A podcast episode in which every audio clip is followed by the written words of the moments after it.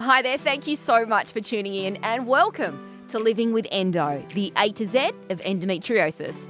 My name is Ellie Angel Mobbs, and my life changed when I discovered that after so many years of being in pain, constantly being ill, and doctors scratching their heads at me going, We don't know what's wrong with you, I was finally diagnosed after surgery with stage 4 endometriosis. And from that moment, I was not going to be silent about having this illness. And that's when I joined the amazing team as an ambassador at Endometriosis Australia. This is a nationally accredited charity who are all about increasing recognition of endo in our country. It is run by a passionate group of people who help provide education programs and funding for research. And the biggest thing is to help create awareness for a disease that so many suffer in silence. One in nine women. That's how many battle endo at some point in their lives, and often the disease starts when we're just teenagers. Symptoms vary from patient to patient, and that may contribute to the 7 to 10 year delay in diagnosis. Imagine being in pain and not knowing what's going on. Common symptoms do include pelvic pain that literally puts your life on hold.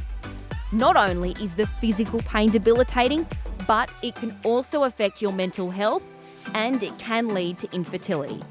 In a recent report, endo cost the Aussie Society $9.7 billion annually.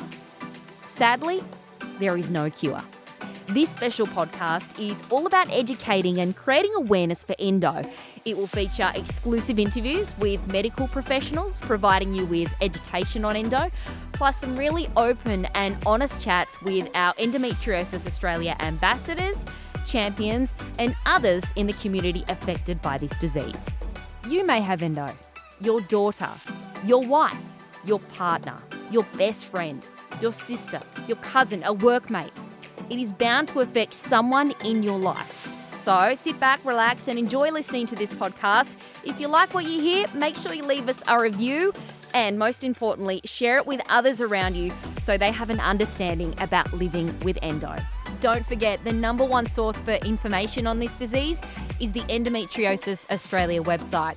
Go and check this out endometriosisaustralia.org. Thanks for listening.